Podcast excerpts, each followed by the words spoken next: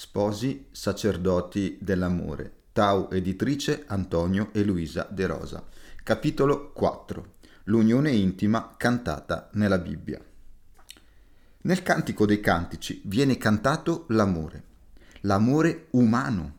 È un libro che narra un'esperienza d'amore concreta tra un uomo e una donna. Un amore di tipo sponsale. Tutto il contesto lo fa credere. Non è solo un amore oblativo di dono. Non è un amore platonico. È un amore prevalentemente carnale. È un amore completo, totale.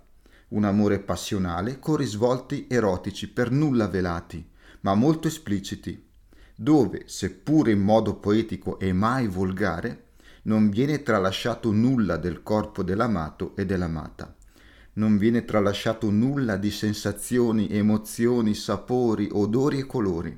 Una bellezza che piano piano si svela, proporzionalmente allo svelarsi e all'accogliersi vicendevole dei due sposi, in un crescendo di esperienza sempre più concreta ed intima nell'uno con l'altro. Per vivere questo amore cantato nel cantico, dobbiamo purificare il nostro sguardo. Dobbiamo essere capaci di eliminare una certa malizia che spesso si nasconde dietro certe idee di amore erotico. Dobbiamo eliminare anche un falso pudore che spesso nasconde la nostra chiusura all'altro e incapacità di farci dono. L'amore erotico tra due sposi non è nulla di vergognoso o di sporco. Certo, possiamo sporcarlo noi con il nostro egoismo. L'amore erotico che Dio ha pensato per noi è qualcosa che apre alla meraviglia dell'amore, che diventa esperienza concreta vissuta nel corpo.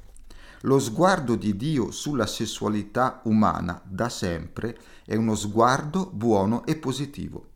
L'espressione che troviamo nella Genesi al capitolo 1, e Dio vede che era cosa molto buona, è posta proprio al termine della creazione, dove aveva appena formato uomo e donna. Due creature sessuate, diverse e complementari, che, nell'unione intima, diventano una sola carne e diventano fecondi. Due creature fatte a somiglianza di Dio, che nella loro relazione sponsale riproducono la relazione d'amore di Dio Trinità in se stesso.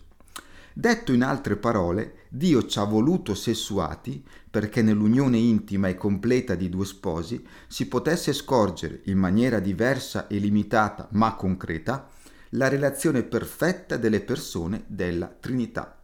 Il corpo, che non solo ci appartiene ma ci costituisce come persone insieme all'anima, diventa strumento per esprimere in modo chiaro e netto quell'amore che abbiamo nel profondo di noi.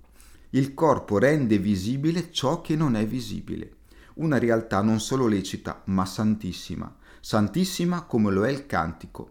Il Cantico parla di questo amore, un libro da leggere con lo stupore di chi si addentra nella profondità del pensiero di Dio, un libro che apre alle meraviglie di un'esperienza che noi sposi possiamo e dobbiamo vivere nella concretezza della nostra relazione e della nostra vita insieme.